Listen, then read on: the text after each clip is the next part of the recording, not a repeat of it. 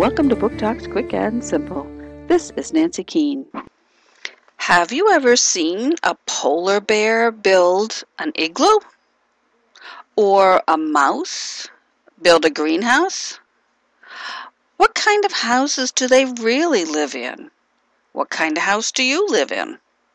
Take a little tour of animal houses and find out.